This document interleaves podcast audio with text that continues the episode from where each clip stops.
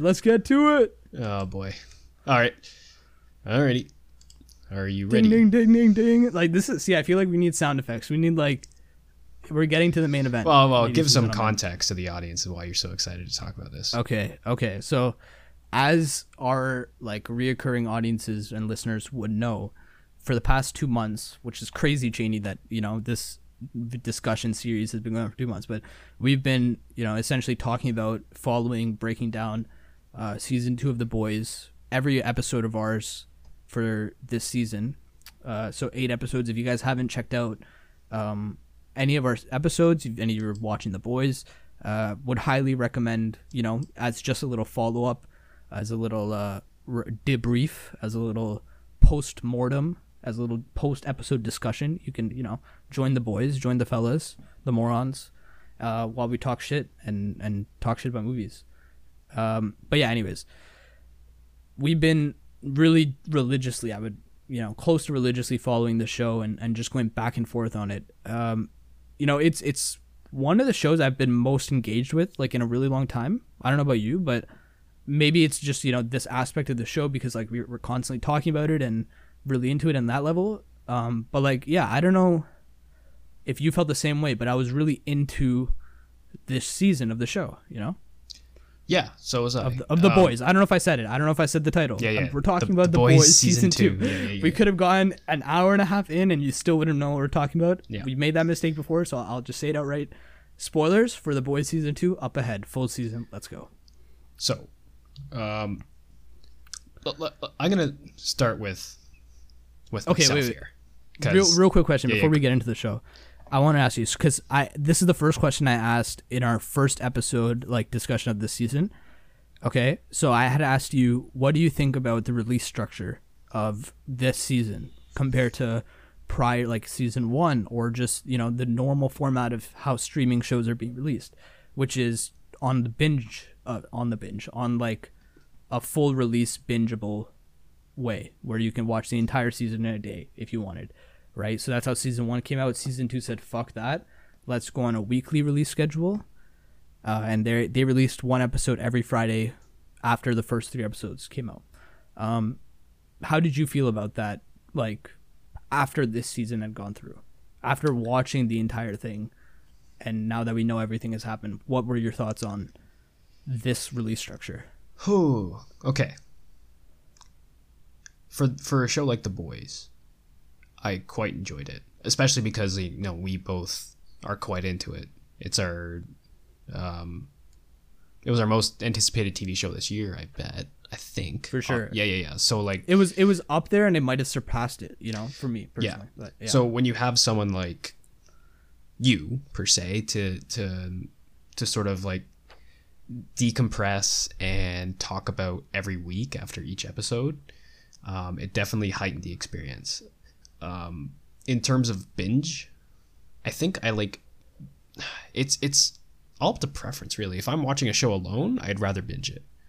If I'm watching a show as a means to like sort of go week to week and talk to somebody about it, I, I much prefer that because it's a lot easier to be at the the same level. Like I, th- I don't I don't I don't I can't name specific examples, but there's definitely times where like a show comes out and I can't talk about it with someone because I've watched more than they have. right when because they're not caught up. Yeah. Yeah. I think that's bingeability. Like the binging nature brings that unlevel playing ground. So I actually, for bigger shows, I prefer this weekly release format. Whereas for something like Bly Manor, where it's like a limited series, that's more of that that it that feels like it was designed for To be binged. to be binged. Whereas the boys yeah. did feel designed to be released weekly, which it was. Yeah. So, um, I I think there is no like clear cut answer. Yeah. Yeah. Um, I think it just it doesn't feel that show. clear cut. Yeah, it feels like it. You're right. If to me too, it feels like it's like a by design thing where it can work really well if it's you know designed to be binged all at once. It can play out like you know like a movie entirely, and you get the full experience of digesting eight nine hours of character and story. Or with like to me, the boys felt really like event like. Like I looked forward every Friday to the next episode. the show had me engaged early um, and wanting to follow the characters and how the story progressed and it made it feel more like an event right um, kind of like akin to shows like really like great shows from the past like the walking dead or breaking bad or uh, game of thrones you know rather than shows like friends where i think or the office which benefits from the binging aspect you can just get through like a season a day or whatever. A show like this really though i think in, in a in a reflecting way like it will still be good to binge but having the the lack of information about what's going on in the next episode like having that you know little pause moment where you can't you, you're not allowed to instinctively click next episode and get your satisfaction get your answers immediately satisfied there was something about that that left like a thirst in your mouth you know Yeah, for, for sure. next week Yeah.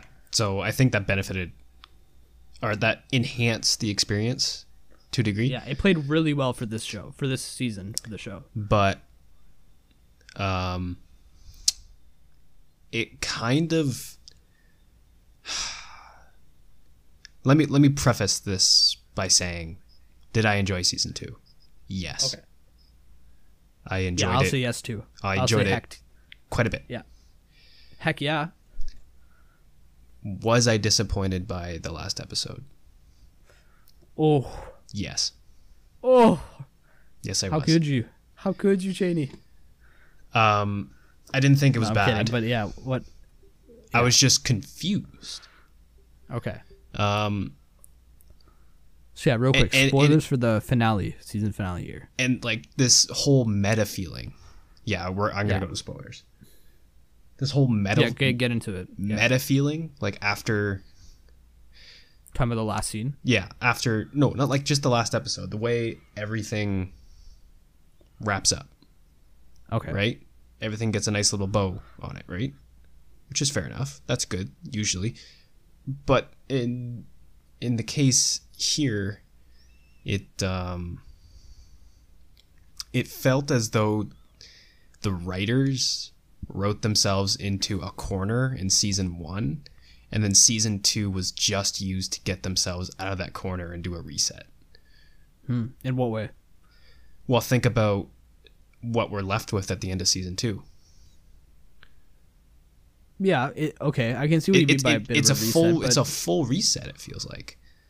Isn't that interesting though? Isn't that we're not we're on unfamiliar territory going into season three? We have a lot to look forward to. Where's the story going to go from here? Yes and no, At least that's how I that's how I feel. and I, I know know, I sh- not- I shouldn't like The like status quo has, has shifted, as they say. yeah I know I shouldn't like bring in this meta analysis, but it it just it felt like the writers didn't know what to do, so they kind of just reset everything to back Okay. to, to square one. Uh, not necessarily complete square one. Um, in terms of like um, actual character development, season two, I thought season two was very strong. Um, I guess I'm just more or less um, disappointed by the direction that season three is going to be going in. It seems, and the overall plot of season two. Um, but again, like I'm only hard on this show because I love it so much. Um, Yeah. I still very much enjoyed season two. I'm probably gonna rewatch the whole series again this year at some time. So, um, I don't know. I, I, I but I need to be honest. Um, I have high expectations for the show. Um, I want the show to be really good. And when I'm worried about the quality, then, you know, I feel as though I need to say that. But um, maybe we should um, sort of move on onto, onto more specifics, and maybe I can go into a little more detail by what felt weird in this episode Sure. and the season as a whole, and um, what I really liked. Sure. Yeah. Good idea. Because, yeah, that's interesting. Because I have a very uh, differing, like almost opposite from you reaction about like the direction of this season, where it's going, my expectations, and all that. So yeah, we'll get into the specifics. Um, that that's really interesting though, because I don't think you're wrong in the sense of uh, it it it, it kind of departs from the first season, but it's it's a hard thing where you know you start off so strong as a show from a season one, where it has and like to top that, like I think season one was so close to perfect, and season two is just getting there. Like you know, it's it's almost as good as that first season. Maybe it's better. Like after a while of like watching it again, it might just be better to me. But that I think there's some of that where it's hard to it's hard to top, it's hard to beat what they've already done, which is like pretty big stuff. So for, I think right from the opening, right? Let's talk about it from there. Um, from from that first scene, and we get another great opening, smart smart writing, smart, well done uh, opening where there is like this propaganda PSA style kind of uh, commercialized like scene of Homelander uh, in a, in like a public school teaching kids how to defend themselves from supervillains or super terrorists because that would be the problem in this world. It wouldn't be school shooters, right? It would be super terrorists. So it's it's like Homelander preparing kids to have weapons and guns in, in the classroom and teachers to be armed and what to do when there's no superhero around. So again, that that meta narrative or like, not narrative, that meta mechanic is like the most present in this episode. I think they think- like they weren't shying away. Do you think this will be like something they continue to do where they take some sort of real life controversial political statement and then sort of twist it in the the way or or sort of contort it to the boys universe? I've well, I've realized that's kind of the trope of this show. Yeah, they've been doing that quite a bit. Or as of late. the as- probably the biggest trope, yeah, of this season. Maybe you're just taking culturally iconographic, icono, uh, iconic like cultural things, you know, whether and not iconic in a good way, but just moments that you know anybody could relate, like relate to have have seen on the news. I think that's like most importantly at that point where it's like it's it's taking something that we images we must have seen before, whether it's on social media, Twitter, or, or CNN or the news or whatever, you know, just images that have are really familiar and relevant, and then giving us the satire to that by like, you know, almost giving like a behind the scenes of like this is what our what this is what the behind the scenes of the politics is like, um, and this scene is kind of obviously poking at you know the whole you know how I, I guess this is not a world crisis. This is like this is really american this is an american situation where with the you know school shootings and and gun reform debates that are going on and stuff like that. So this is pointed at that and satirizing and parodizing like that whole thing into like how how dumb is it that like you know we're preparing kids for these kind of situations when we're not trying to fix the situation or do something about it in in a real way. Um, it, it's it's like the opening from episode seven, right? Kind of where they got they got uh they got basically Fat Neil to give a day in the life of how somebody becomes a radicalized in in today's world, right? Yeah. I love how they use Fat Neil by the way from Community. I I realized that after the fact that that was Fat Neil, Yeah. but um, it's uh it's become kind of a running theme in the show just to like parody pretty much just these culturally iconographic uh media things Mm-hmm. Which- media which might- Unfortunately, age the show. yeah yeah i agree that's yeah in i don't that's something we'll have to see like in a couple years what to what effect does that hold over us I don't think it's going to In a couple years, In a couple know? years. Um, Yeah, it's yeah, because it's really on the nose. Like it's really, it's really 2020, Yeah. 2019, whatever. Like it's really of today's discussions. You know, which that's not a new thing in TV shows or movies, but this is really trying to make it obvious. This is hyper specific. Yeah, it's hype- Hyper, yeah, yeah. So um, we'll, we'll see how it stands up in like ten years' time when there's completely new, controversial political things that everyone wants to talk yeah. about. So. Well, it's right. If you think about if what if what if in 10 years culture is a different thing entirely, society works differently or whatever, and you watch a show like this and you're just like, what the fuck? yeah, like obviously you know our minds won't be wiped we'll be aware of what all the references mean but you're just you know it's interesting that this is really kind of a photograph or just like a freeze frame uh, each episode is kind of like a freeze frame of those moments but yeah it kind of at times it could be a bit too on the nose or like kind of like not too on the nose, but just like a bit.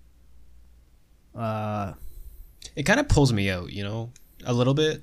Um, yeah, a little bit. Yeah. like not extremely. I get what they're trying to do, but um, I, Yeah, I think like after Yeah. the episode seven like opening, and then they did almost like kind of a similar thing with episode eight. It was like, yeah, like they just did that kind of thing. yeah. But So- it wasn't it wasn't bad. It wasn't too bad or anything like that. But yeah, you're right. It did take me a little bit out of the opening. Um, but from there, where, where did we go from there? I kind of forget. Oh, oh, oh man. I can pull it. There's so I much stuff that it- happened in this I had it fucking tabbed up. episode. So much stuff that happened in this episode. I honestly forget. Yeah. uh, Here, here's something I'll say. I think it was really well paced episode for being a season finale and like building up to the explosive climax. And I can't wait to talk about the climax of this episode. Um, it's one of my favorite directed episodes of uh, the series so far, like in general. Like some really, really great shots. Some um, just visually, it's uh, on point. Um, oh yeah, so from from that opening scene, we move to the kind of political nonsense of what's going on in in the world, right? So I forget all the politicians' names here, but uh, Mallory is one of them, and then they got the uh, Oh, she's Senator. like she's like Uh, it's an actual character. she's meant to well. she's actually she's meant to be like kind of referencing like the real life politician um that uh, New York AOC? girl. the the New York girl Yeah. um We're Canadian. I don't really But I don't- follow I don't know American what politics. Yeah I don't I don't know what her character's name is but she ends up being more important actually so she we got to pay attention to her now. Yeah, for sure. but yeah so so in that scene we see like a little bit of lobbying i guess right?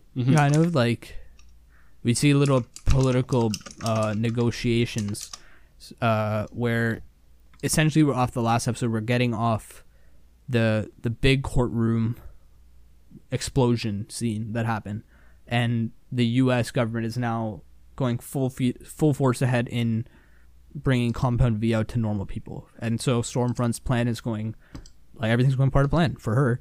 Um, so like this scene it reveals like basically all the politicians or at least like you know people in the know they know about this stuff already, but their hands are tied, right? Yeah. Yeah. Because because of their position in politics and in power and and whatever. Like this scene just it wants to highlight the nature of the politics of what's going on in the world. Yeah, exactly. They, you know, everything sort of the the stakes are laid bare. Um, Right. uh, of the of what's you know gonna happen if if the boys don't start taking action now. So, um, it, it just yeah. It, again, it's like more um, commentary on like the political undergoings, like how politicians can have their hands tied in tough situations to where they might not want to do something, but like you know what choice do they have compared to to the alternative? So, um, and that character is Victoria Neuman, which is Victoria Neuman. another gender bender um, uh, character from the comics, um, who's Victor Neuman in the comics. So, um, sort of plays the same role up until the end when they take a large departure from the comics. But um, yeah, so stakes are laid bare, and then I, I believe we cut to the boys try to a nice little comedic scene of them gearing up. hmm I, I like how. Oh yeah, that was a good setup. Where it, it's a and this scene kind of leads into that perfectly. Where this scene is a good way to establish almost like the lack of hope that we're starting off with in this episode, right? Yeah. Uh, we're starting off at a pretty low point of like it- you're starting off a low, and then this whole episode is building from the lowest point to a high, high, you know, finale. Yeah, classic narrative structure. You put Classic, your like, put super hero- classic. Yeah, yeah. Put your heroes in the biggest low they have, and then Right. put the, the stakes against them. But uh, when they get put into the corner, they find a way to rally and eventually become victorious. Yeah. in a so way. yeah, ver- in a way, yeah. This this departs from I think the classic pretty well, but yeah, it it, it does want to it does want to feed you information very, uh, very it, it, the way it feeds you information is really well paced. You you don't jump into action too quickly. We're spending a lot of time with the boys or with all the characters and seeing like okay what next what is the next part of the plan or what is the next methodol methodological step into this you know situation that they're in so the boys are basically at at the last straw at their last straw at their last plan z right which is okay so compound v is going out there's no witness now no politician on their side that can really do anything to help them let's just kill the soups Yep. because that's easy Yeah, sure.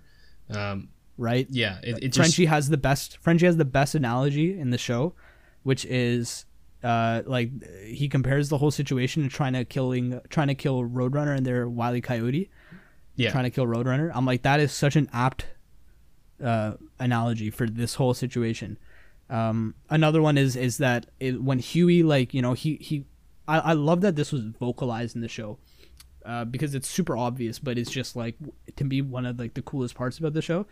It when Hughie recognizes like after this becomes their only option or, or perceived only option to kill all the soups, uh, Hughie goes, "So are we just fully supervillains now? We're just gonna we're realized and accepting supervillains." Mhm. Um, and they're all looking at each other like, "Yeah, well, what else is there to do? We kind of got to do this." Right, and that's been the whole kind of the play that like that this show the dance that the show does which is like classically these are the villains and those are the superheroes but what's the gray area in all of that right like we, we've been saying that what's the it, it, it's like it's a bit of that yin yang i think like to a to a degree where the supposed heroes are actually you know the black spot in the world. Like they're everything bad and what's going on in this world of or in this scenario situation, and the quote unquote villains are the only people doing the right thing that have the light to do the right thing. So, I think that like just Hughie speaking that out, recognizing the path that they're going on, is is like a full realization of being a quote unquote villain. Right, uh, like to me, it cements Hughie's role in, in the group fully. Of like, what what has his role been in, in the show? What is his, role played in his in the group, um, which is like the voice of reason, the voice of of you know pure human humanity, the goodness of humanity, uh, stuff like that. Uh, and and that became realized, and just the whole the whole drama of what's going on, right? Yeah, exactly. It, it's a it's a nice little vocalization of something that's obviously been running throughout both seasons. Um, just the the old switcheroo. Things aren't what you seem. Things, sorry, aren't what they seem. Heroes are really gigantic pieces of shit, and the guys that are trying to do the good fight are also gigantic pieces of shit. And but they have a good Yeah. heart. So I don't know. It's a yeah. So they're- it was a they're more vocal- rootable. Yeah, I, I never yeah. really delve that deep into just that line, but yeah, when you sort of saying it that way, definitely makes sense. So Yeah, I, I, I really appreciate it just because that's something that's uh like a running course in my head. Like I, I really hope that's that's kind of just pointed at you know like just the fact that how how poetic that almost is. Like I don't know, I'm I might just be a bit too reading into it then, but yeah, to me it seems really poetic.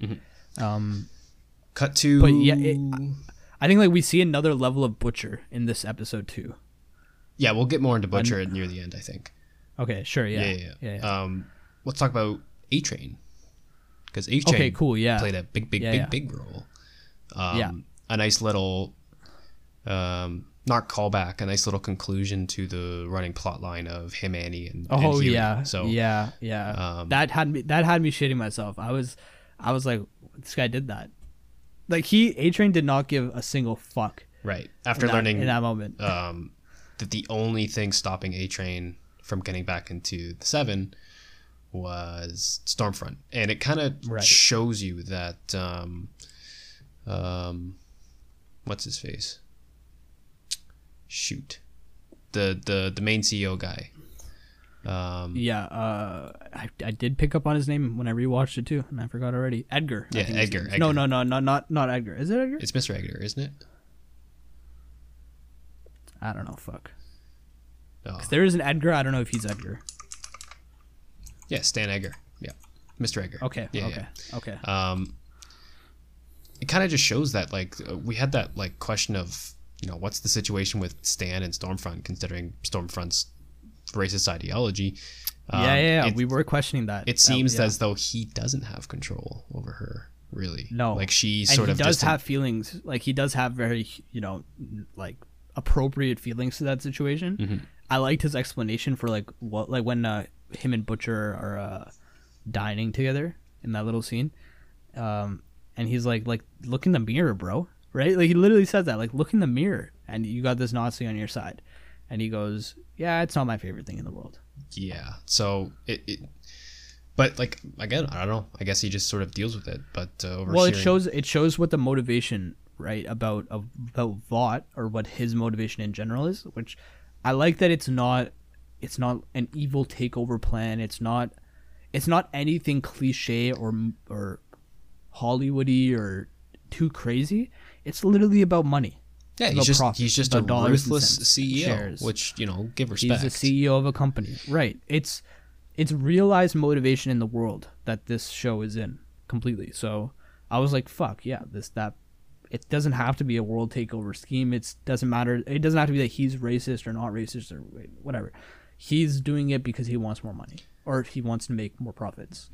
So A Train takes the initiative after he- overhearing the conversation with the Yeah. church leader, um, to dig up some dirt on her. do- which uh, that, dig- that yeah. was like something I was surprised about. Like, why does the church have all these Nazi? Yeah, it just leads into more questions about who the fuck they are, right? Yeah, why does the church have all these like old Nazi photos of Stormfront? Like, you think maybe she'd keep it in better check? I don't know. It, Hmm. it, it I understand. Like, Stormfront ends up being like one of the first members, so obviously the church sort of dawned from that um, initial Nazi ideology, but sort of branched off when it became more corporatized and as a means to make money. Because like as, as you see, like when they re-sign people to, to the seven, and like you get rehabilitation, then they get a cut of the contract as well. So um, as they move that away, like I don't know, like I guess they kept all of her old stuff locked up in a vault. Who knows?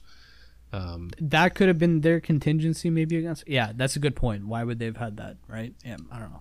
I, I, I, I- I would think maybe that's their contingency, but then that's also digging at their own grave, like a little bit.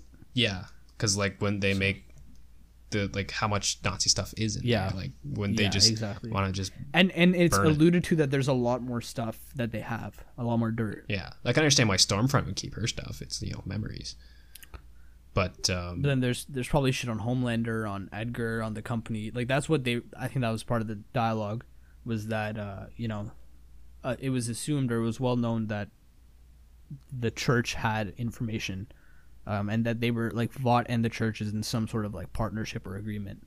I I guess more of an agreement, not a partnership. But they're more in a, uh, in terms of like having like they're maintain they're like two rival gangs maybe the way I see it that are have got some kind of balance or partnership over the territory, which is like the the world, um, and that's how they're doing business. But one wouldn't hesitate to take the other guy out. You know, regardless, you know that that was the first thing in the episode. Where I was like, hmm, a little odd, but okay. Like let's let's keep chugging along. Let's see what happens. Um, so A Train then uses that information, gives it, finds Hughie and Starlight, and is like, all right, I like the bit where he just appears in their car, yeah, using his speed, and he's just like, "I just looked for you guys, yeah. because I'm fast." Yeah. it took me a couple minutes to run. Which you know he's better now. I thought he had a heart condition.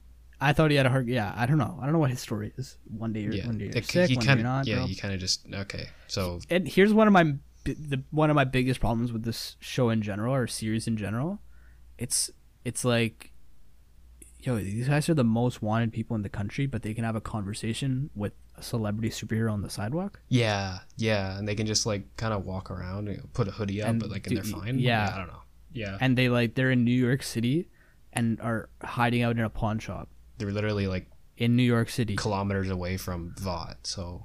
Like everybody. Yeah and it's like it's um like right like we're assuming this is america or uh, the america of today they have the nsa and all this tracking surveillance technology and somehow they're able to walk on the sidewalks and go on road trips together and listen to billy joel. I don't know man.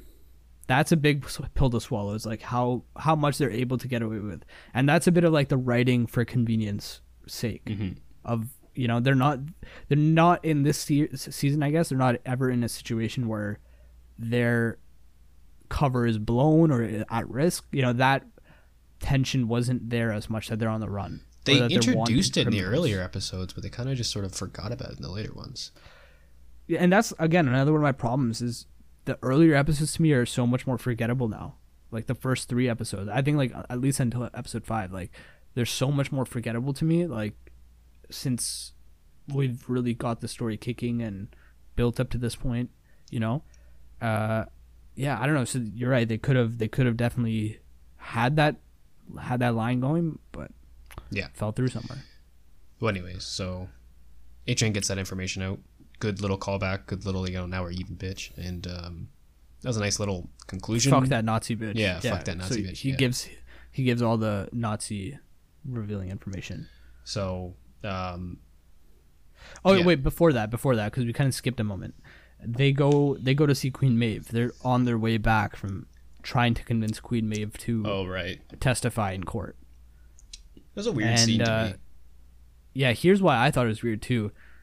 So superheroes just chill in their apartments in full costume Yeah. And while they're um, smoking weed. smoking weed. Just or just chilling Yeah. like that yeah i was that's i don't know if they like that's like a running joke because that's been a thing since season one is like they're always just in costume and it's funny like it's pretty funny when they're just in costume like that but uh yeah that, then then they're just like at home on like a saturday doing nothing on in their costume it's like what are you doing what are you doing? what are you doing there Exactly. you, But- don't, you don't shop Um. Anyways, moving along, they. So so that information, that sort of um, he, I, Hughie's mercy, which he had against A Train, versus you know maybe th- that wouldn't be something that the other boys would have, ended up saving them in in the in the end. So that was a nice little callback, I thought, um, to where you know Hughie's generosity and his kindness actually ended up being the driving factor to the boys' victory in, In season way? two. Well, you know how What way? Hughie saved him in season one. He saved A Train's life. oh sorry i thought you were talking about uh the queen maeve th- like I thought you were talking about how he talked to her. Oh, something no, like no, But no, I see what you mean. Yeah, he, um, yeah, like that. That there's the callback to that, and basically the debt is repaid in a way. Right, and um, just the contrast between Hughie and, and Butcher to like where Hughie's actually like an actual hero. He, Hughie's not a villain. Like he saved A Train's Right. life, and as a means, like that actually ended up benefiting him. He's he's a real hero on the Yeah, show. He's so- a real fucking good guy. Good little contrast yet again with him and Butcher. and good character development, right? Because that's Hughie was not that in the beginning of episode one. He was a little bitch. Yeah, he's a little bitch. So- so good for him. So Good for you, Hughie. good for him, and he got the girl. Good for him. yeah, yeah. so fr yeah from there um I, I right after that a train scene is when uh things kicked up in pace and in gear. And that's when uh i think like became awesome to put it simply to me. Uh yeah i'll just simply put it it became awesome after that point. Um so after there we went to we already talked about it but butcher talking to edgar stan i think whatever his name is uh Vought CEO about what to do with Ryan, and the, I thought this was a really well shot scene, just uh, well crafted to give you tension and like Oh, good like shot breaks in between the discussions. Before to we just get make there. you like, okay, yeah, sure. hold on. Sorry. We uh, how the fuck did Becca escape and get all the way to New York? And then find Butcher, And then find Butcher. after. Yeah, don't worry about that.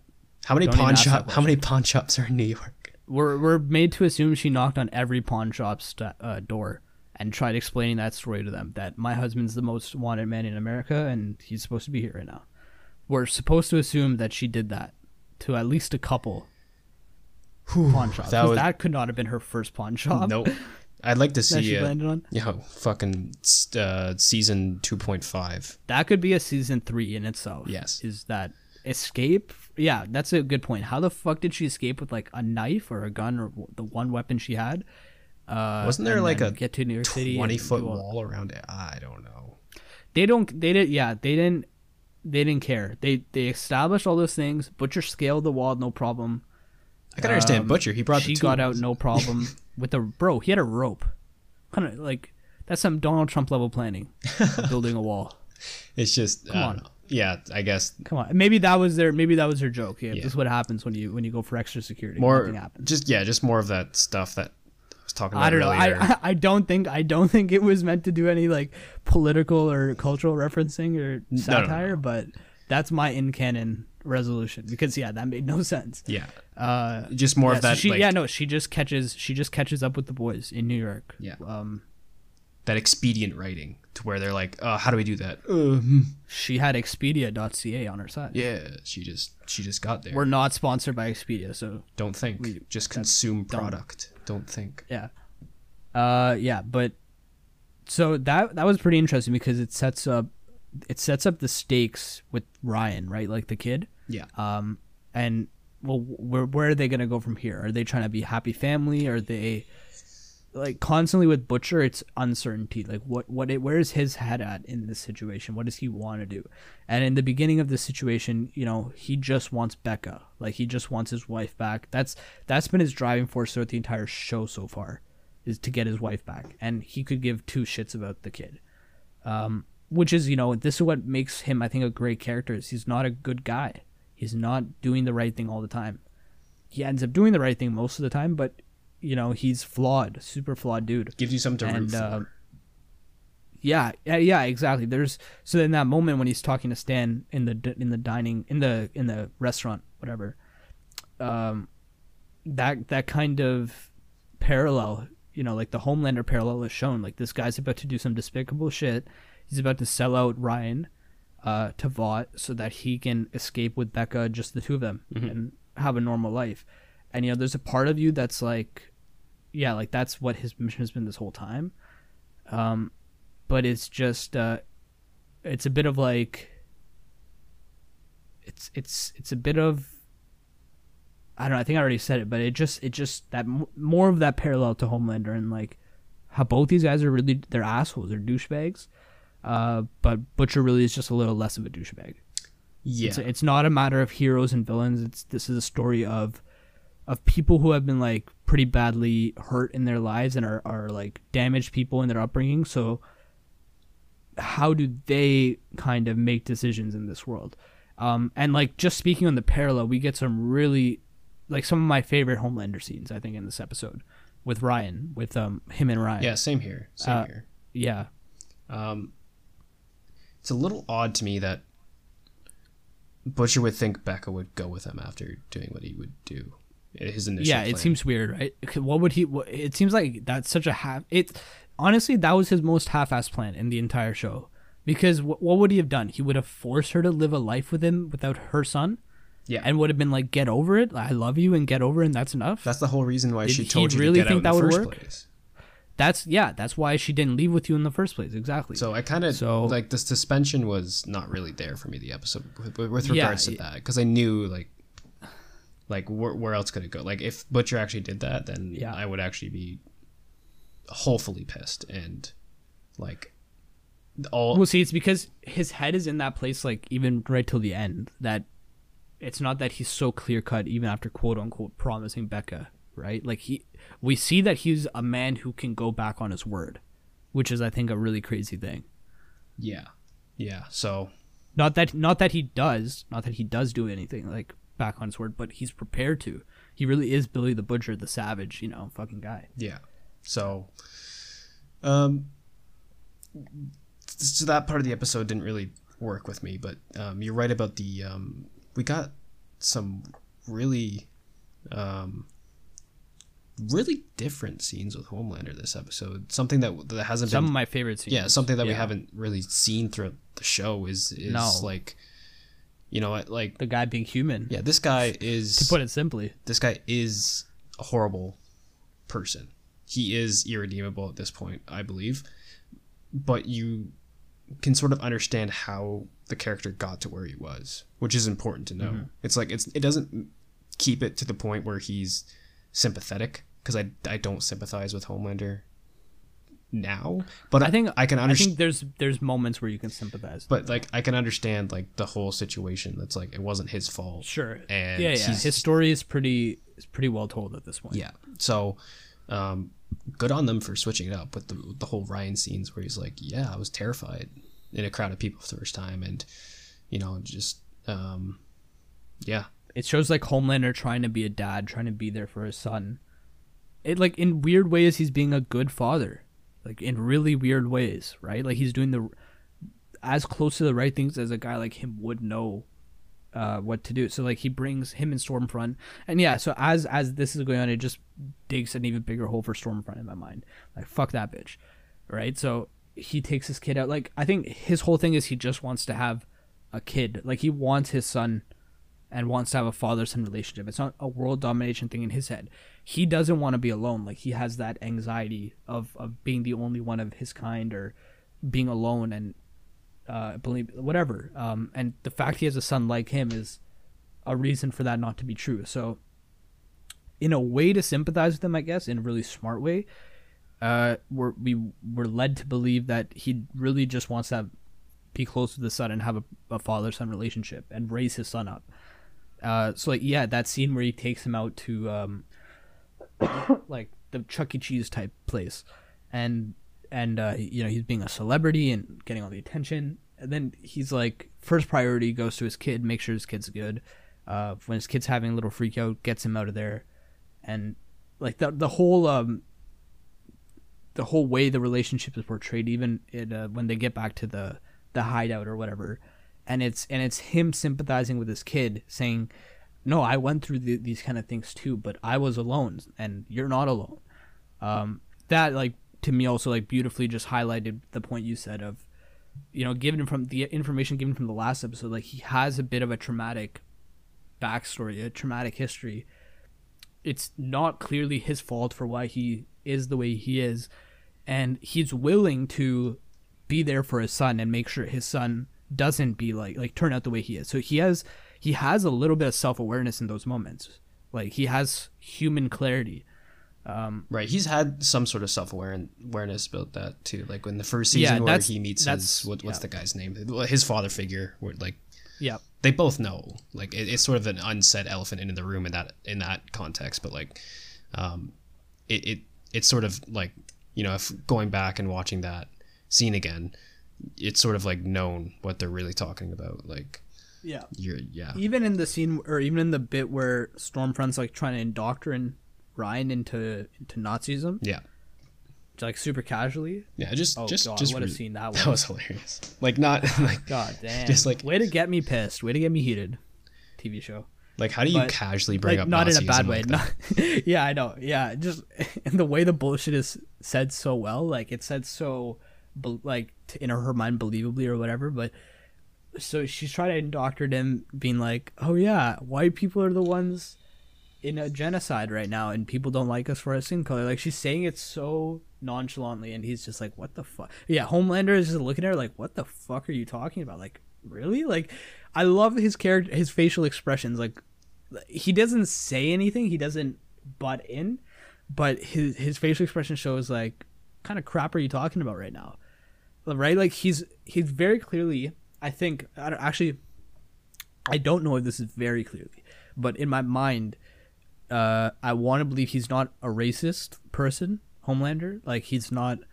I don't think he concerns himself with the like discrepancies of skin color. He's more you know? supe versus. Human. I think he's beyond that. Yeah, I think he's like, no, you're all human and I'm a god. Like he's beyond the skin color thing. He's a couple like he's in a way more advanced you know, truly than than most humans in that situation. Stormfront's a little hung back, but yeah, he, he's he's with her like at the end of the day because he doesn't want to be alone, not because he he's racist or believes in this white race bullshit, like or white sorry white superiority bullshit. Um, yeah, uh, which is cool. He's like, yeah, uh, take a step back, Stormfront. Let, let me let me show my son how it's done. That I like that a lot. Um, and then we get Stormfront's comeuppance. The the yes. the the, oh, the first chip to fall were real. Um, the first the comeuppance were real. I loved it. Yes. Um, things get released online, and it's a nice little um, sort of mirror of what she was doing earlier in the season with regards to using internet culture as a means to further her popularity and her agenda to where now it's being used uh, against her. Um, so completely backfires. Suck it, bitch. Um, which was you know also giving them the opportunity to get her away from the cabin. Yeah, this is the like how genius their planning is. Apparently, like these guys are really like on some Ocean's Eleven, Ocean's Thirteen, maybe even level planning here. Right. Like their planning was good, bro. They they lured away both Homelander and Stormfront away from Ryan. was that- scooped Ryan? Was that Yeah. speaker thing that Frenchie made? Was that was that advertisement? That was in universe advertisement? Those were in universe Vought speakers. Oh, okay, yeah, okay, yeah. I thought it was product placement for a second. I was really confused. No, the, no, no. Yeah, okay. Even though this show is a big fan of product placement, but uh no, it did not. Not not for the speakers, just the Fresca. Right. So, getting Homelander away. Um, Yeah, I I also just want to say so from this from the moment Stormfront flies off till the moment the episode ends, tension filled. For me, at least, I'll, I'll say that. Like it, not okay. Maybe not tension right away, but I'll say this: edge of my seat, fully engaged is how I was. me as well. Fully, like Me as well. From from, yeah. Up until okay, one good. point, which I kind of got Yeah, brought out again. that? What's Um, Uh, we'll get there. Um. Okay. so Homelander goes away. They get in. They save Ryan. Um, very, very, very nice. Wait, are we gonna we're gonna dodge over the or if you want I don't know if you wanted to bring that up later, but are we gonna dodge the um the reveal of head exploder or the little just the tease of information that we got because that happened in that moment. it did. It did. She when she went back to Vought. Oh, Oh, yeah, yeah, yeah, yeah. This that, that happened actually earlier in the episode, but we missed we missed talking about that. oh yeah, yeah. yeah. Th- That happened earlier. I was really same- confused at that same point. I was like, "What do you mean it wasn't them?" Like, who- Right. like was it a church then? I was like, okay, then it's 100 percent the church. Well, yeah, it's it's meant to confuse you. I think it's it's meant to tease it. It's, it's just a big tease, so it's meant to be confusing. But uh, for for the incident of what happened in the courtroom, um, where everybody's head exploded, we're like, we're given the information that Homelander and Stormfront know who did it or know what did it, and that what is named Edgar. That's why I don't think that the Vought CEO's name is Edgar. Is because that guy's whatever thing that they're talking about alien maybe i don't know the head exploder that person's name is edgar no, it wasn't. you know what i mean Oh, because yeah, yeah, yeah. yeah, because the line was like edgar is here now or something like that and it had it is some it and was referred to as it yeah. that's that's all the information we got about the head exploder Right. so it's not the church to our knowledge right now it's something named edgar right. Um, yeah that was it okay, that was it. Where was we? Oh yeah, Yeah. So they got in. Very nice scene between um, Becca and Ryan. I thought, which definitely is the moment where Butcher sort of changed his mind. Um, with regards to his when original becca when becca introduces butcher as her husband to ryan No, like just watching watching Becca and Ryan interact, and her being like, which scene like when, when they scene was that? when they was that earlier no no no when they got Homelander out of the cabin, and they went in to yeah, rescue yeah. Ryan. The- so when yeah, yeah, when they rescued him, and then she introduced Ryan to Butcher as this is my husband. yeah, so him just when they rescued just him. Yeah. watching, um, Yeah, yeah, yeah. him just watching them interact and seeing. I that- think the actor who plays Ryan is really fucking good. yeah, he's a good child actor. He is a good child Y- actor. yeah, good child that like plays scared little child. Really By the way, when you continue And Bly Manor, re- you're going to be especially impressed with the child actors. Just so you Oh, know. cool, Um, cool. Okay. Um, it's weird that they recast him from. It was a different kid in the first season. I think yeah, it was it was a different kid, but I think I think that was probably for the just to be safe, just in case. I don't know. Like they they were like, okay, Yeah. this kid might actually have a prominent role, so let's let's cast Yeah, a really good yeah, yeah. child actor just because this Good on them. yeah, it's um it's a critical role.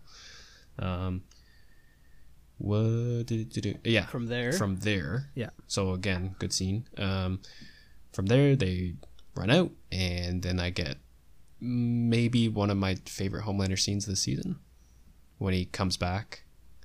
Oh wait, no, that's a little later. When he comes back to the cabin, is. Yeah, a little bit later. What happened in the middle of I that? think they just returned to um to the cars. Yeah, so they're in the cars. They gets rescued. Where it's revealed that Butcher. Uh, oh no no it is it, yeah it's they go back to cars and then uh yeah yeah so that happens nothing really crazy there but right after that is the Homelander scene so let's just get into that because that's a that's a moment. Yeah, but yeah here's my problem. I, I'll actually I'll let you start off because I, I did have a problem with that scene. Or not maybe a problem but just wish fulfillment maybe. Um, yeah you go, so you start off. So yeah, he walks in and you're immediately like, oh fuck, like you know that that gun in the gut feeling. Oh fuck, here we go. yeah. Um, well that happens when he lands. You hear him land and, and it's a close-up on the soldier's face and he's reacting to hearing Homelander land. Mm-hmm. and he's having that oh fuck feeling inside of him. And so you're having that oh fuck feeling Mhm. which is fucking great. Like just from an extra like close up on an extra you're given all that information. It's fucking amazing. Mm-hmm. um but yeah sorry. I, I just got excited because it's an awesome scene. Um, yeah it's sorry. Also just preface. So it's a it's the entire cabin filled with soldiers yes, armed with ak's looking to kidnap ryan yep and um, there's that there's that face that the actor does. You know what I'm talking about? It's like Anthony Starr. Which, uh, Anthony Starr okay, on yeah. Homelander. Like he he when he says where is my son that that face no like where he like takes a big inhale through his nose and like shakes Yes, his head yes, a certain way. Yeah, yeah, yeah. Yeah. So he, he yeah right before he says yeah yeah yeah, right before he says where and the, he does he just rages when he says that oh what line delivery Yeah. So um, if he doesn't win, Yeah, a, the if he doesn't win an award, I'm gonna be absolutely pissed. Like bro he needs to win an award show in general for that for that inhale that you just mentioned yeah like i i know what you're talking about because i'm fresh off rewatching it so when that happens when the moment he gives that inhale and he goes where is my son right. right and oh like chill. But you'll notice like he does the exact same face, it multiple times throughout both seasons, and like it, it's really it- oh i i want to see that yeah. Um, he does like that Yeah, exact cool. face right before he does something fucked up through both seasons. So it that Yeah. that, I hope that continues. Um, You well, yeah. So I I thought that was brilliant. That was just like him, Homelander, who's already an animal, like turning into another animal. Like that's some metamorphosis shit going on. Uh, and then he just lasers the guy in half. Yep. Who's standing right in front of him. is your wish As from as that. fulfillment that. you wanted to see everybody die in there? The whole scene. I just wanted the whole scene, in in full. Like, why did they cut away? Uh, I think it had an. It, it made me chuckle when he walked out and he was just covered in blood. Yeah, yeah, you know, and here's the thing: when as soon as that first laser happened, okay, my mind my mind went to two places. Okay, I said, right now we're either about to get a plane scene version two, not maybe not as good, but I think as awesome. That's that's exactly that's the exact same thing I thought. Yeah. I thought, okay, this is a brilliant setup here that we're about to get. We're going to spend like three minutes just with Homelander uh, having fun. Okay. And then I thought to myself, okay, the second option from here is that we don't see any of that. And then they just cut to him walking out with a bunch of blood, like drizzled in blood, like showered in blood. Okay. Like I immediately went there. I, I, I telegraphed it so perfectly of what could have happened and they went with like plan B. So I that's why I was disappointed because I really wanted to see just for fan service like fuck it. Storytelling aside, plot mechanics aside, whatever, runtime aside, just for the fuck of it, just show that entire scene in full. Like that's just wish fulfillment. That's nothing critically speaking. And there's nothing I don't know like, you know, I think pacing wise it kind of worked the way they cut and yeah, it, it was kind of a comedic or just like a, um, it was a moment to see him walk out showered in blood but god like i wish we could have seen that like when that happened when it cut back to him walking in blood i was i was just disappointed. That was my honest gut reaction because you know i it, it, it cut away from such a such a potential moment right there you know? Yeah, I guess, but I uh, maybe that would have been better than the the good chuckle I got out of the eventual reveal of him just being covered in blood, which uh, again is actually a nod to the comics because both were yeah yeah that's true that's that's a very uh, popular shot used in the comics like all the time it's just homelander in blood Yeah. so but yeah that's uh fuck the more i think about it man so yeah, um, I was continuously engaged up to this point. Like you said, there's good tension. Um, Billy talking to Becca, being like, you know, I, I was gonna abandon you and your son. Like, not abandon you. I was gonna abandon your son and leave him to the to the Vought. And she's like, but you didn't. I don't care. And like I'm going with you. It's like that's good. That's that's that's a good complete arc for for Billy. I thought this whole season was, you know, we talked about his greatest challenge being the acceptance of supes, and um, it Yeah. seems to come full circle. And like definitely the hardest thing, and we'll talk Yeah, more about it in the finale. Um, the hardest thing is accepting, um, sort of your surrogate son as as a supe. yeah the more i think about it it's like the situation billy is billy is in it's a fucked up situation and and i don't know how how much different i would act because if you think about it in billy's mind right like so how long was it yeah, like in real time from like when billy thought his what his wife was raped and murdered to where we are now it, it was a couple years i think right Three years. three years. So, right. So he went from like a family man to a full on mercenary, and lived three years like that. So, that was this has been his life, complete like no fucks given attitude. So, the more I think about it, it's it's it's not like crazy to me to think how how distant he's become from people, um, and how willing he is to do like bad things because he's just he ah, he, said fuck it a long time He's ago. Like, cruel, he- but he's a product of the cruel environment he developed in. yeah but and and then it but on top of that and it gets even worse like from his his point of view i think because he doesn't he doesn't get what he wants and he's given the alternative to that is like the complete uh like rejection of his his personal ideology and viewpoint like he's now put into a situation where he has to like turn back from who he was and become something completely new and like that's i i think and i'm i'm not saying that moment specifically yet because it's like the finale finale and uh I, that's to me when i think his arc is closed off is really like that moment he he accepts ryan um holds him and and, and kind of walks away from everything you know Yeah, exactly. Um, but then uh, I sort of got pulled out when, not exactly when Stormfront came back. Um, oh i love that I moment. still, really I did like that moment. Um, just because of how it was shot to me right they were in the viewpoint was like a shot reverse shot of becca looking back to billy and i think in my mind there was like a sense of dread like something is about to happen somebody's about to land or do something i was anticipating that a little bit and so when i think like part of it was the way it was shot like showing it all within the car stormfront landing and then like manip- like throwing the vehicle off the road uh it was so like and i think the the music or whatever sounds were cut out in that moment. It was really just like a mic drop moment where here she is badass landing and everybody's jaws dropped and looking at this thing like as the car flying in the air. Like in my head i thought fuck she's dead. That's how they killed her yeah, you know exactly. how wrong was i but I, I went there like i went to that emotional place so uh yeah for me it was like uh a little different from your reaction i thought that's when for me the tension really kicked up to another notch with stormfront landing uh and getting and getting down to this fight No, that that's not what I had an issue with. The oh okay Mm-hmm. during the fight, there's some things that I was like, hmm, that's weird. Um, Kind of like just oversights. Um, one, I don't know how Annie used her powers, considering she Mm-hmm. needs like electricity around her to do it.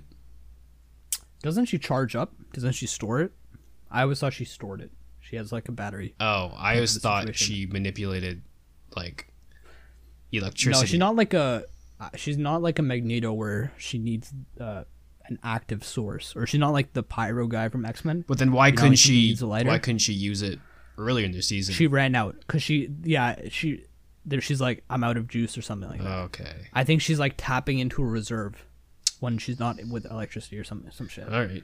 or maybe the sun also the sun maybe does something i don't know No, that wasn't the sun because she could have used her defibs on Hughie or her, her soldering on Hughie earlier in the season when she couldn't use her Then- powers when they had yeah to. i think it's a i think it's a battery okay. type of mechanic Well, yeah. I don't think that was explained that well. Um, and then two, how did Queen Maeve know where they were Yeah. when she came out. Yep. How did Stormfront also know where they were?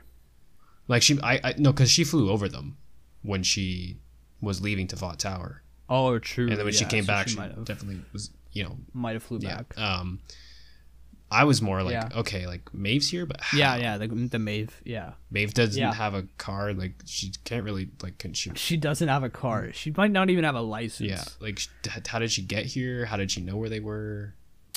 yeah. They don't want you to think about that. They're Don't like- think, just consume product. they they men in they men in black mind wiped that information out of Um, the show. so that It's not important. that pulled me right out, and I was like, Ugh. Yeah. Well, because I think they're building to that reveal. They're building to that badass reveal, right? So it's not they're not trying to show her driving a car, taking the bus to the fight to preview that moment. right, but like when the reveal doesn't make sense. I know, no, you're right. You're. I think you're right. There's, it's it's I understand what they were trying uh, to do, but like, it's it's like it's a it's a willingness from the screenwriters to say, okay, here's an unexplained moment, but we're doing it for the payoff. It's it's a it's a fault, yeah, but it's it's a an accepted fault by the screenwriters. It's not like a mistake. Like this is something that was a thought out fault, if that makes sense. right, which just speaks a little. But I agree. Yeah, no, I It's agree just- it's just It's- it just But feels. here's lazy. the thing. I here's the thing. I would have preferred that to getting a scene where she's on the bus driving there. No, of course, somewhere but like in the middle of the action. there. that would have cut the the di- the pacing and the dynamic. It doesn't have to be either. I think the way it happened.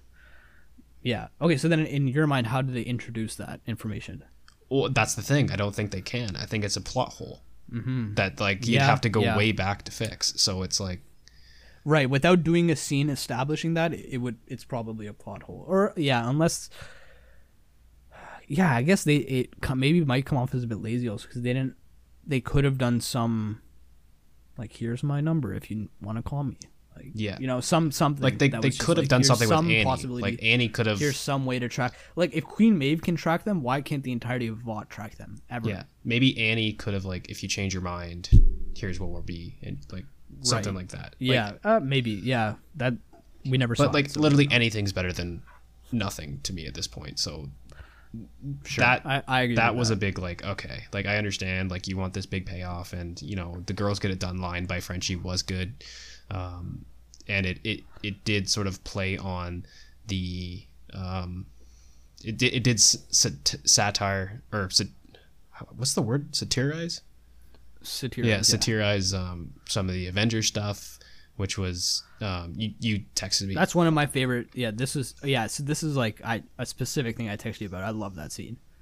Uh, yeah, I, I I agree with you. I think in the sense that it it could for sure take the audience out. Like where whoa, but the design like by design, I guess it's supposed to be a look who's behind you moment, like quite literally. Um, and it's funny because Queen Maeve has t- literally two of those moments, one after the other, in this episode. yeah, That's, that's, like true. the whole thing That's- in the show is just appearing out of Maybe nowhere. that's her like literally every scene she's in. Yeah, that's.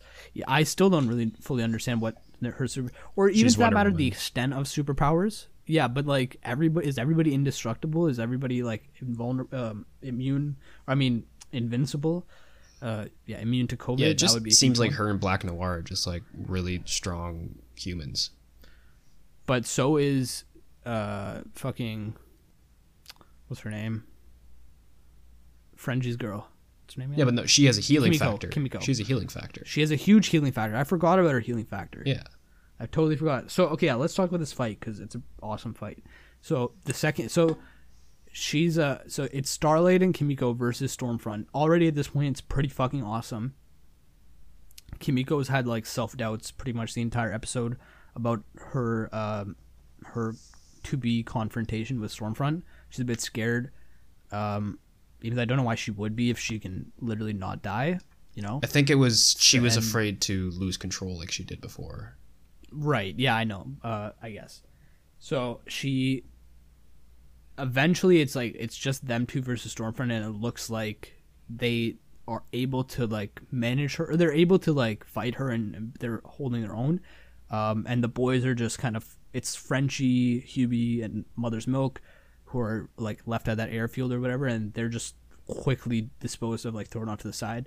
They did try and prepare for the fight by like creating some crazy weapons. Like Frenchie made like an RPG that was blown up in a second. Here's the dumb thing: don't run into the hangar where your weapon is and announce to the enemy that that's where your weapon is. When she has lightning, when she's Emperor Palpatine, essentially. Yeah, exactly. the guy goes, Hughie, we have to get the RPG. It's the only thing that can stop her. oh, let me just blow that Uh, up. oh, thanks for letting me know that, guys. Right? So that was a bit of a. That was stupid. Yes. I'll just say it like that.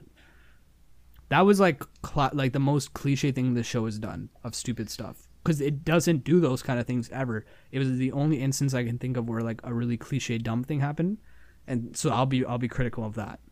Yeah. But I guess they needed to progress the story forward. That happens. The boys are taken out of the action, and the girls start getting their asses handed to them by Stormfront because she's Emperor Palpatine essentially. Yes, she is Emperor Palpatine plus, I guess, a little bit of Superman. I don't know. What, what do you yeah, get? yeah, a little bit. Well, Superman. Uh, if Superman's eyes were her titties, yeah, Yes. you know what I mean. Yes. Yeah, that's a huge callback to the people who know Brandon Routh's Superman film. Uh, yeah, actually, I'm sure that the bullet eye thing is like in every Superman film. I don't know. That's not in every Superman Anyways. film. That's just that's No, right? That's it's only that yeah. one. Yeah, it's just that one, the weird one. Yeah, that's the one ever I remember at least. Superman yeah. Returns. Yeah, yeah, yeah. Anyways, uh, when all hope is lost, or it, it looks lost again, and tension is peaking at its highest, when Kimiko's neck is snapped, very visceral snap, right? And I, I, I forgot she had a healing factor. I'll be honest, so I thought, fuck, they killed her. And Frenchie's like reacting to that, like fully, like about to shoot, and um, and yeah, that's when it looks like, like throughout that moment, like throughout this portion of the episode and the fight and everything, I was really at the edges of my seat because I know this show has such a no fucks given attitude and it can kill off anybody at any given time and it really does its thing. So that level of unpredictability when you know it's there is such a it's such an uncomfortable feeling when you don't know what's going to happen. When you don't expect to know what can happen. And so like the Queen Maeve thing was so out of left field. I was like I was actually excited and the music kicks up to this really like poppy and like girls can do it type of song like you know um and and yeah it becomes a satire of essentially the the moment from avengers endgame where it's like here's all the girls getting together guys in a fight Yeah. sequence Um, but it was done better like a million times I wasn't. that's what i was texting I wasn't sure at first though. I'm, I'm glad you texted me that because that makes it a little better. But like, I was a little like, is this satire of that, or are they actually just Mm-hmm. doing it? You know what I mean? I mean, why else would hmm. Queen Maeve pop out of nowhere if this isn't like Right. Well, here's the thing. It doesn't feel like forced satire. It feels appropriate for the moment in the show. But because it works so well and because as a frame of reference, we have Avengers Endgame to go or like the Avengers to go off of, it is a satire because like that's what one that's what the whole show is. It, it, it's like a satire that plays off so naturally. Like here's how you do it, something like that, without force feeding it to somebody. And because you guys, Disney, tried force feeding this crap to us, people are now laughing at you.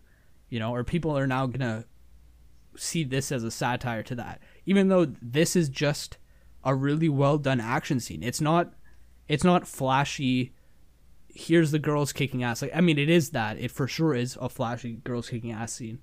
But it's not set up to be like a fucking poster. You know, Yeah. like they they've literally been making fun of that whole idea all season. Yeah, that's true. So I guess that sort of paid off in this end, which is you know Yeah, Frenchie's yeah, yeah. delivery of "girls really do get it done." Right, that shot, yeah, they, they, they cut to a shot of the boys that they're just watching while they have nothing to do, really. Like, they, they're just standing there.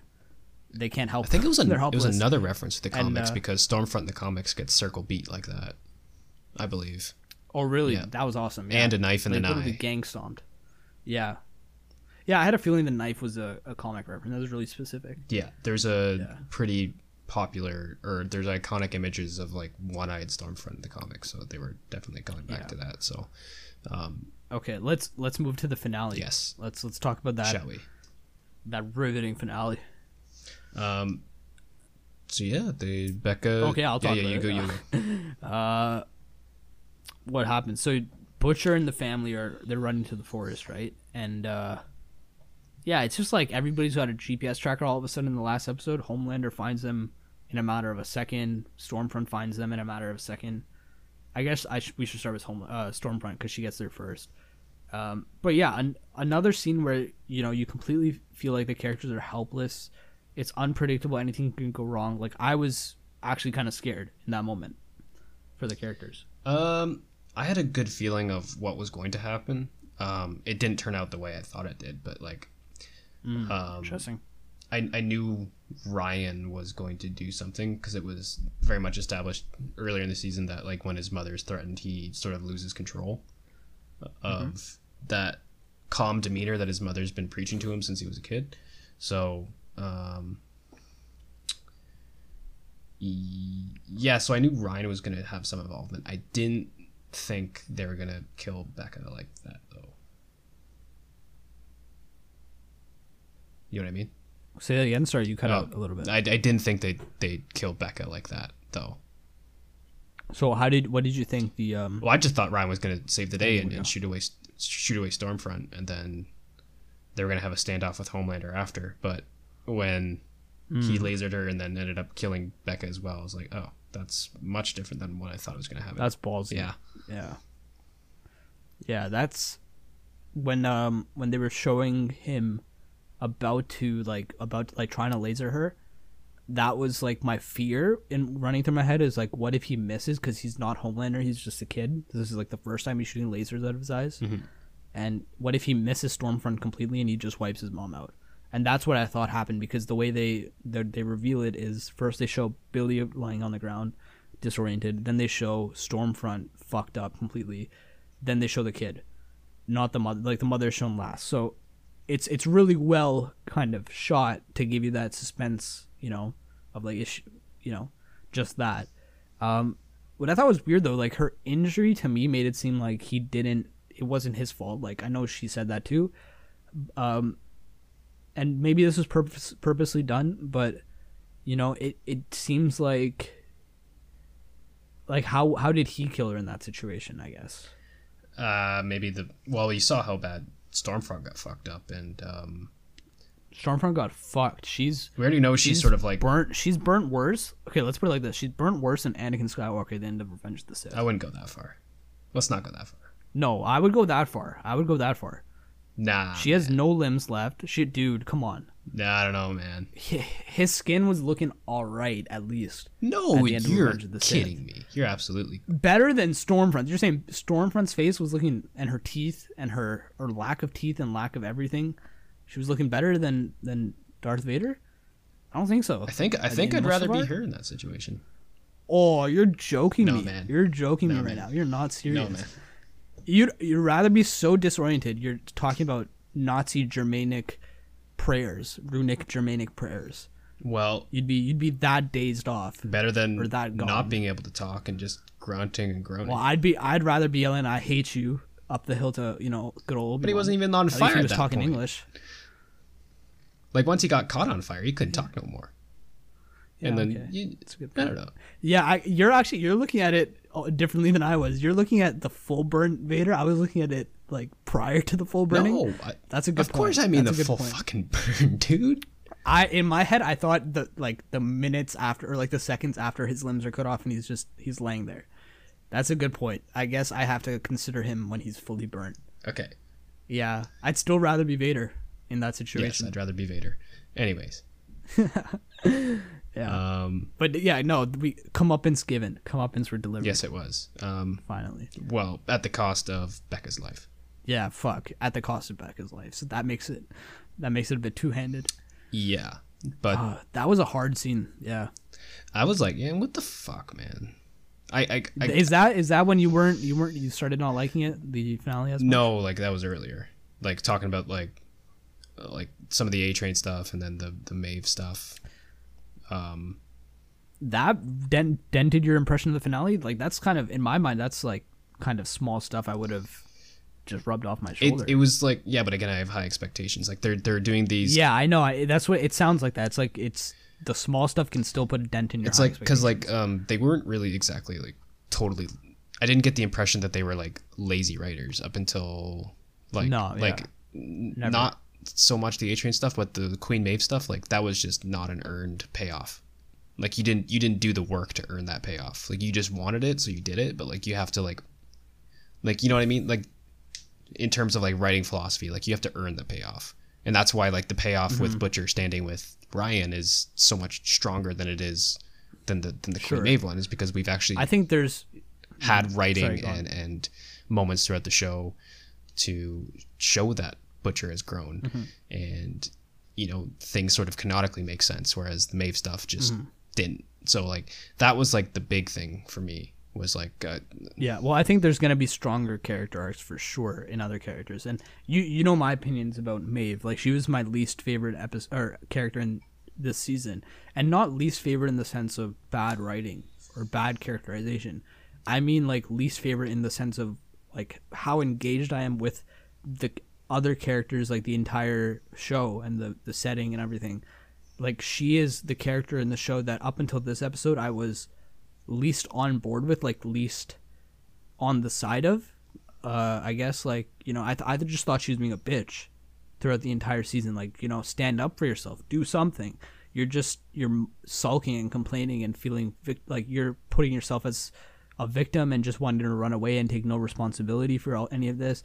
Uh, and I think that was good writing. Like I don't think that was bad. I wish we got more time to develop that. Like I, I think you know you kind of just said that it's not as strong of a point. I guess maybe we didn't get enough screen time with her I wasn't um uh, in this season. I wasn't really talking about Maeve's arc specifically with that moment I was just talking more like they wanted to they wanted to cap off on the girls get it done thing throughout the season and they Yeah. needed I- Maeve for okay, I that was- and they Yeah. just couldn't figure out a way to get her there or they didn't bother and she's still there so Yeah, no, you're you're talking about the literal the road trip of how she got there. Yeah, I think, uh, yeah, no, that's that's a fair that's a fair criticism. so like but that. for me, the way it kind of pays off is that I guess she finally stands up for herself, or she does something, you know. right which is the next part because Homelander's like yo come here son and then Butcher's like he gets behind Butcher for some reason I think it's because the husband connection um That's all he knows about the guy is that. Yeah. Well, also it's like, what would you do if like your actual dad just flies down and he's dripping in blood? Yeah. So, yeah, I get that. No, for sure. And um, that's sort of probably the most heartbreaking thing for Homelander, because he was he was and so also the fact that Homelander comes down and he the first person he goes to is Stormfront and he's like mourning Stormfront's death. Right? Yeah. That would fuck me up too. So Um, yeah. And then I, but that yeah, so that's when also Butcher really his arc to me is like solidified. He he protects the kid in that instance because the, I think the moments leading up to Homelander arriving, it's like looking questionable. What is Butcher about to do when he's picking up that right, crowbar? but he realizes it's super questionable. his hate shouldn't be guided towards Ryan. It's like let's remember what this whole situation is in the first place. It's because of Homelander. So yeah. um, yeah, good good arc. Thank you season two for good Butcher arc. He's not just good Butcher, good Yeah. Homelander. He's Yeah, not just the show. silly, funny cunt man anymore. He's now character. I mean, he still is silly, funny. Cunt Yeah, yeah, man. yeah. We don't we don't lose. He's not that. just silly, Even in funny this cunt episode, man though. Even in this episode, they want to maintain that as the last. uh Trademark to Mythic Moron, last- silly, funny cunt man. Yeah. Okay. Um, and then Maeve displaying her superpower of finding groups of people that she wants to find is displayed again, and she finds them. And um, and it's like the same. It's it's literally the same reveal. yeah. It's like the same. Look who's behind you guys. like Oh, it's Maeve. I don't know if they forgot that they did that shot before, or I don't know. Yeah. So she then presents Homelander with the ultimatum like, yo, leave everyone else alone, let them Yeah. go, or else I release this video. And I don't understand thing, though. why Homelander didn't just kill her right there. Yeah, how does that? How would that have worked? Why did Homelander just laser all of them where they stood and took Ryan and fucked off, and then there's no video to do Yeah. anything? Yeah, like that. I I agree. I what I thought in that same thing. And how does she all of a sudden have so much blackmailing capabilities? Like I, This guy could just end her life. And I can understand if she like went up to him in the Vought building and was like, "Hey, I have this. Leave us alone." Yeah, yeah, Right? yeah. But you're in the middle of the woods. Yeah, yeah, yeah. You don't even know. You don't even know if you have like data out there, man. I didn't see no telephone wires. How do you even know you can get that message across? Yeah, also Homelander is Homelander. He could literally just kill her in a second, can he not? Yeah. He can kill them all. I like the line though that also I like the line also where he says, "If you do that, I'll kill everybody and everything." Just that, like, period. Not everybody you love. Just I'll kill everybody and everything. Yeah. And then she's just like, "Fucking do it."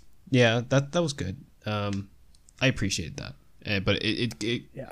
goes to display Homelander's like one kryptonite is like he needs to be loved. So Yeah. he would actually do that. I mean, to me, that's what makes him, I guess, a sympathetic character. Mm-hmm. It's because his his life, his potential for a normal life, was ripped away from him Mm-hmm. from a, such a young age as a kid. And even you know, in the last episode, we got the little bits where he's like, "Oh, he likes Charles Dickens. He likes old American presidents. He likes history." And he was a normal kid who was fascinated with the world. So Mm-hmm. Here's that, like, I, I wish again this is wishful thinking, but I made the prediction that I thought Maeve was gonna die, and I was hoping that this would be the scene where she like fights Homelander enough and subdues him enough to where Billy and Ryan can get away. Um, that would have been cool. But like, Yeah. what does her character do now?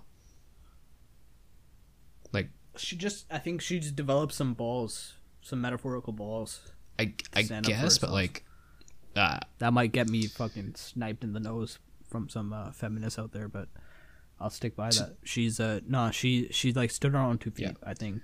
And in the next season going forward, we can, you know, hopefully like now I'm I think more invested interest in her, but she was still like the least interesting out of the bunch of characters that are you know remaining. Uh, so yeah, I think hopefully going forward, she's just like.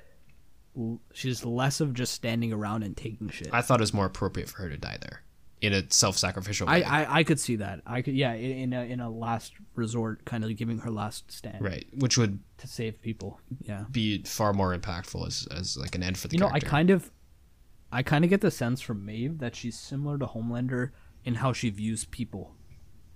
That she's just lost the fucks to care for people other than people that she loves, but like other if you're not in her immediate circle, she couldn't give really a fuck. And I got that vibe from the way she talked to Hughie and was so quick to like just shrug him off as a as a small man in front of him, you know? also, I don't, uh, I don't think that was just I- like a feminist kind of thing. I think that was like her. I just read into it as not um, being. As yeah. like him not really having any business with her. Really, like why is he talking? Like I, I can get that. I don't. I didn't think it was anything to do with her disregard for humans. I I don't think she's like that. I think Well, I- don't think it's as far to like a disregard as Homelander's, but I think it's like a grown because like I think second to Homelander, she's like maybe like the second person in Vought, like the second longest person there, like second most ingrained person in Vought. So I think she, like my whole interpretation of her from season one is that she's a good person, but she's been doing this and seeing all this stuff for so long that something in her, like that light in her, is getting snuffed out every day. I thought it was. Um, stays there. I thought it was well established Yeah. out season two that she, uh, she she sort of wanted a normal life. Like she wanted a more human life. Yeah, and, yeah, and for she sure. wanted to That's- be more like that. So, um, and like even the airplane scene in season one shows like she values life much more than Homelander does. So, I don't. Maybe you're right, and she's sort of losing that after losing her girlfriend. But, um, I don't know. then it kind of shows she's maybe getting that back. Like who knows? She's a good guy at the end of the day. but again, I don't know where they go with her character from from now on, and yeah, not to I, I don't want I just don't want it to be my own prediction become true but like I it's weird that's the thing about wishing the show, for someone dude. to die like, but like yeah, but that's the thing about the show, dude. It's like whatever our predictions or expectations are, rarely does it come into fruition as we think. It's like it might do ten percent of what we thought, but uh, it just it it runs its course in a different direction. Like even the Becca thing, like I could kind of I could kind of see that coming in the moment, but the eventual reveal and like sitting with the fact that that had happened still felt like an explosion of like unpredictability and and and for i i want to hear like what is your kind of final stance on this season and like this last episode of how it wraps up the season because for me it it i think it it's a great finale. Like it it's not kind of how you said it's starting from square one. It's not like going back to its roots of episode one season one. Like I think the transformation of all the characters across the board from episode one, season one to this episode, like they're new, they're developed and realized in new ways, and the fact that we have a season three to look forward to, can like ensure us we're not going to get any like cliche of the writing or storylines. Like we're we can expect at least something new, and the story will unfold differently. Like uh, at the end, we're left with Butcher is now, I guess, like the surrogate father for Ryan. Like Ryan is gone to the government, like to be protected by them. So like, what the fuck is his story gonna be? Like, what? Even like, how far along are they gonna pick up? How where are they gonna pick up this story from for season three? That's also something I'm thinking about. Like, it it kind of is almost like uh uh like the end of a book. It felt like like this uh this uh, season finale like it, it, it has like a montage finale of like just gonna get, show you what all the characters are doing now and it and it shows everybody as like pretty much settled into what they're doing right now or like where they're at Hughie is gonna work with um Victoria Neuman. would you say that that politician Victoria Neuman. Victoria Neuman. So he's he's gonna he's hanging up his uh, hero hat and he wants to do good by the law, like on the side of the law. So he's gone to work with Victoria Neuman, um, and this was at, right after she killed the Church of the Collective head. So we find out that she's actually the alien, or not alien, but it, the quote unquote it, the Alien? that is blowing up people's. Why did that come into your head? Could it possibly be that What? next week we are discussing Alien? Well, that's a good that's a good tie-in for next episode. But why did I think she's an alien? Yeah. well there, there's that thing in her eye that like her eyes are changing and also also uh, they called it an it homelander and stormfront referred to whatever did that as an it so why would they call it an it right I, I don't even think they knew. And i think i think it, yeah okay good point that that could be true too and i think like if they introduce aliens now they're really off the fucking rails They won't show. introduce aliens. It won't be aliens. She's just um I, I believe the theory the standing theory is I think the standing theory is that she is just um an agent of Vought as a as a means in infiltrating a certain side of the to to control a certain important part of the political spectrum as a means to forward Vought's agenda. you think so how would that work though because she's Well, she was the so you think you think the whole it's it's all like an act it's all Well, think uh, about like what happened. She she was the one who wanted to take um, Vought to court, and she ended up killing everyone in the courtroom, which led to Vought initializing, or sorry, the government initializing the use of Compound V Yeah. for for Yeah. law enforcement. So that makes sense it it seems as though she's an agent of Vought. No, no, that that actually I had I had forgotten about that because also like she kills the church guy after he says like I have a lot of dirt on Vought, we can bury them if you give me special treatment. If you rub my back, I'll Yeah, yours. exactly. So So like he doesn't know who she actually is, and she blew him off, blew his head. Sorry, she blew his head off, um, to uh to cover all that shit yeah, up. Exactly. So she definitely seems like an like an agent of. Vought as a means to yeah. Interesting. So that's Yeah. sort of the main, or maybe the the the That's the focus. Hope I think that's where the that's the the loose thread of this Villain- loose thread I can think of. if you can sort of think of Homelander as villain 1A and Stormfront as villain 1B in season 2, I'm guessing mm-hmm. Victoria Neuman's going to be villain 1B in season 2. Yeah, yeah, Okay. I agree. And, but here's the thing: we don't know if Stormfront's out of the picture yet. She could come back as cyborg Stormfront, I was thinking the same thing. which would be ridiculous If but kind of yeah, cool. that would be crazy. But she'd be Darth Vader. Right. Um it's like literally, she'd be. She's a Sith Lord at that point. going back to uh, your question on how I thought things got wrapped up. Um, I thought it was wrapped up nice and tidy, sort of conveniently tidy, to where like all their, uh, all their criminal records got wiped. So again, they have sort of this clean slate to work off of. Um, but uh, my general thoughts is it seems as though season two is some type of sacrificial lamb to where the writers kind of wrote themselves into a corner with season one and they were um, they were they sort of realized that, but they were able to get themselves back to a more open position in the writers in the writers room while also maintaining character development. So I thought like while this season sort of suffered because it felt like it was just a means to get to the new position for season 3, I still thought, you know, if that was the goal then it was relatively well done from a character standpoint. Um, it's just a shame that mm-hmm. the the plot sort of kind of suffered in a way. Um, but if that's the case, then let's it's it's it's kind of optimistic for me for season three. So let's hope it's good. Yeah, yeah, I'm op- I'm I'm more optimistic. I'm more looking forward to season three than I was of season two, and I was already looking a lot forward to season two. So uh, we're off on good two thumbs up. We're off on a strong two thumbs up. One and a half thumbs up. Okay.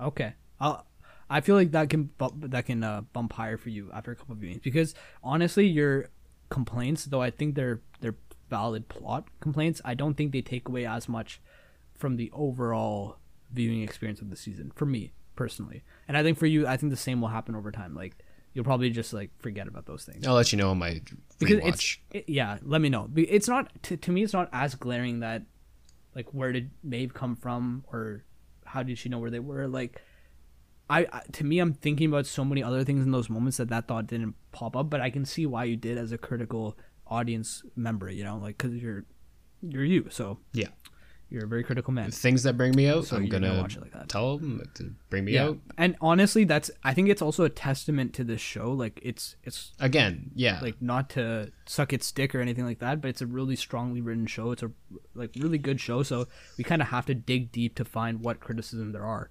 And that no show is uh, or no product is immune to faults or criticism. So just highlighting that is to just point out that it's not a this show is not a superhero, right? It's it, at the end of the day, it's art. It's a entertainment product, but it's valid or to faults. Yes, and um, if you don't point out faults, and there's like, and they're just left to linger, that they get repeated over time. So I like to and then speak you, my mind. And then you also turn into Fat Neil who becomes radicalized by Stormfront. Exactly. Then you become radicalized by Stormfront or Homeland. You don't want that to happen. Criticism so, is a means of improving the overall quality. So yes. don't get mad, people, if if you really liked it and I liked it. Can't handle the truth. Right? The truth is the truth. Yeah. That's just the way it is, and I only do it because I want the show to succeed and I like it.